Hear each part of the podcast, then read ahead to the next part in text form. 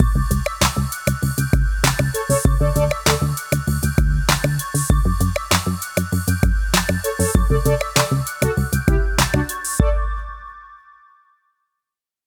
Welcome to the Cheryl and Shirley Show. On Saturday, March 26th, I attended the Wisconsin 7th Congressional District Caucus. It was held in Rice Lake, Wisconsin. I caught up with a young man who I was excited to chat with. Following is the interview with Jack Righeimer. He is a college student at the University of Minnesota in Duluth. Jack shared his insight on youth and what is going on post COVID. We talked about what effect COVID had on his educational experience, his friends, and what life was like on and off the campus. Jack was open and honest about his thoughts on attending the Republican caucus, on being active at this time, and on the loss of liberties, what that meant to the youth, how we come back, and what is next. The possibilities are endless. I was pleased to hear much of what Jack said.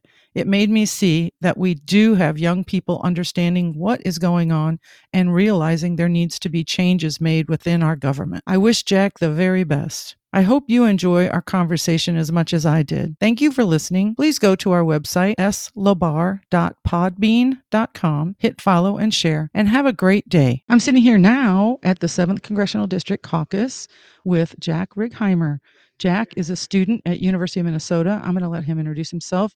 He's been very active here, and it's so good to see young people here being active. And I did see a room full of young people too, as well, all different ages, which is really nice to see across the board. Jack, why don't you let us know what's going on in school, how it's going with young people, and what's going on with politics in school? And tell us a little bit about your background and tell us a little bit about what you do at school, what you're going to school for, and all, because that's really important too.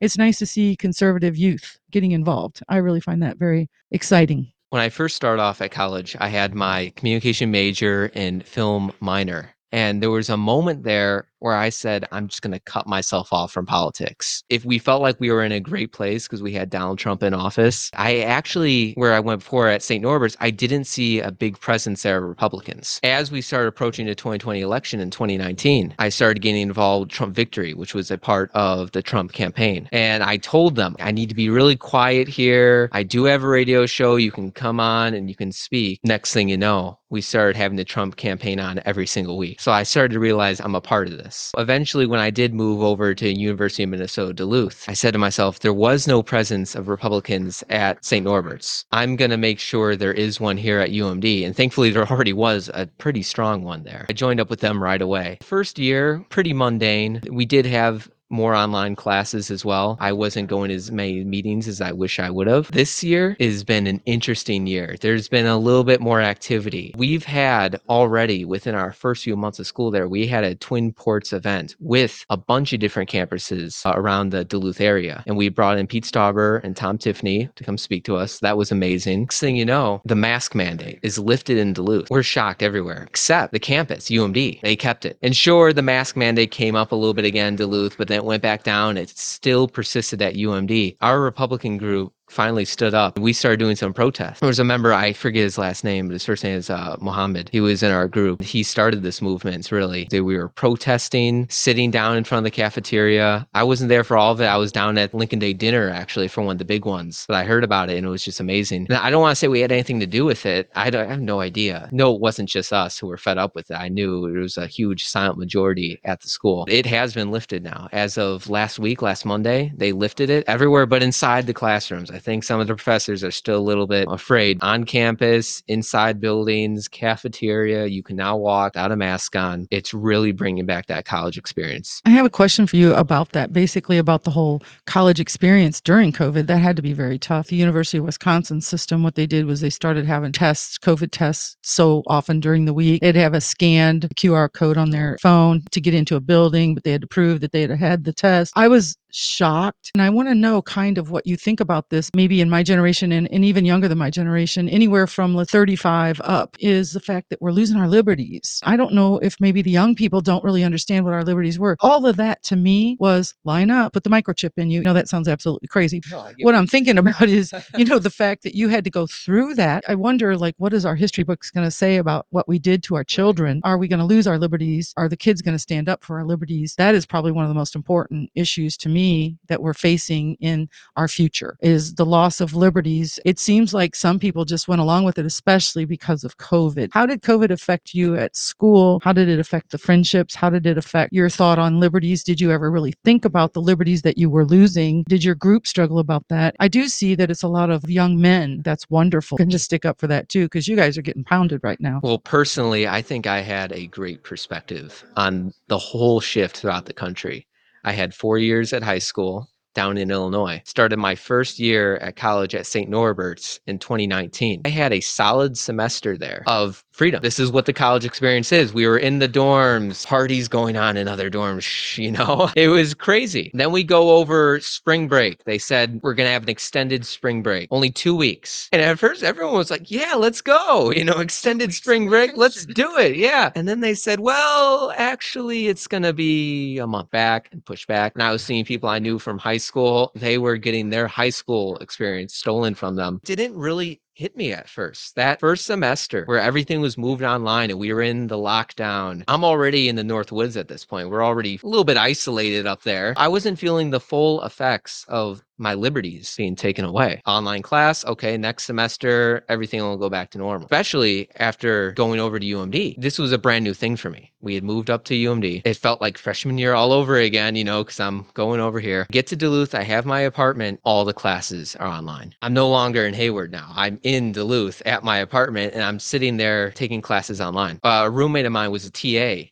he's teaching classes in his room. That's when it really started to hit me because before it was always, well, if they want me to put on my mask over here onto campus, whatever, I don't care. I'm fine with it. It didn't bother me. But at this point, it starts, and I think this was for many young people as well. There, as much as there's a lot of stigma of crazy kids on college campuses, and trust me, there is a reason for that. There is a lot the silent majority in the school. There was that itch starting to be seen. I'm really glad to hear that. To be really very difficult. You move, you get an apartment, you're paying money, your online classes. Are you really getting the instruction that you get face to face with professor in a classroom? It's like the tax dollars are not really working right now, but also how it affected mentally kids and your experience. I know there were kids in high school, you know, they didn't walk across the stage to get their diploma. They didn't get to go to prom. They didn't get to do these things. The time that this all happened, I was so shocked. Talked to many people and they were so disturbed about it, not being able to go to sporting events. Parents couldn't go. This is closed. It's amazing that people just allowed it to happen. The minute they closed the church doors, I, I was, what is happening? Your liberties are being taken. I'm concerned about our youth. It makes me feel a heck of a lot better sitting here talking to you, knowing that you feel that strongly and knowing that you know people that feel the same way in the silent majority. And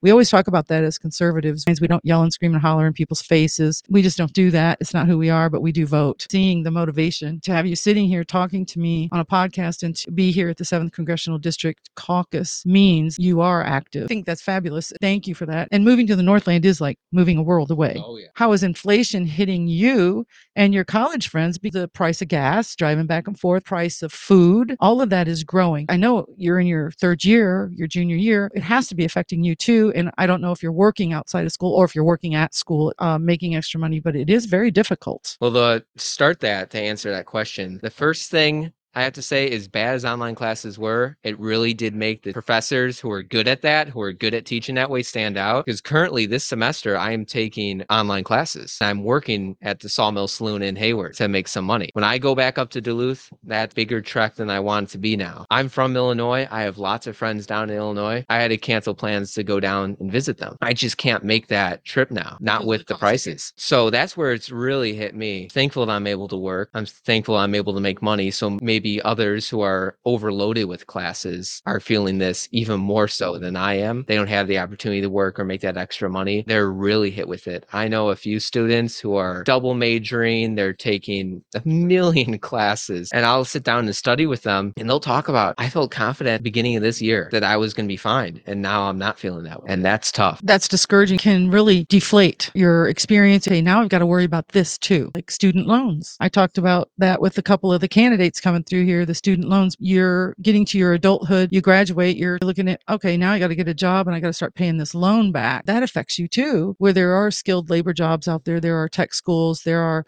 two year schools, there are different choices that maybe some kids should be looking at, you know, worrying about student loan, can't go out into the housing market and buy a house. And- well, to really speak on that, my best friend, he dropped out of college. He's now working full time, but he couldn't take it anymore. So he had to drop out. I know it's not just him. I'm fortunate to have the backing of my family in a lot of these tough situations. Not a lot of people are that way. I do understand that how the economy and how inflation and how it's all affected the kids, the student loans, everything. Um, that quitting school, uh, quitting college, and not getting his education, which he probably worked. You know, your parents too. You work all your life so you can get an education. Disheartening, and here it is, your best friend.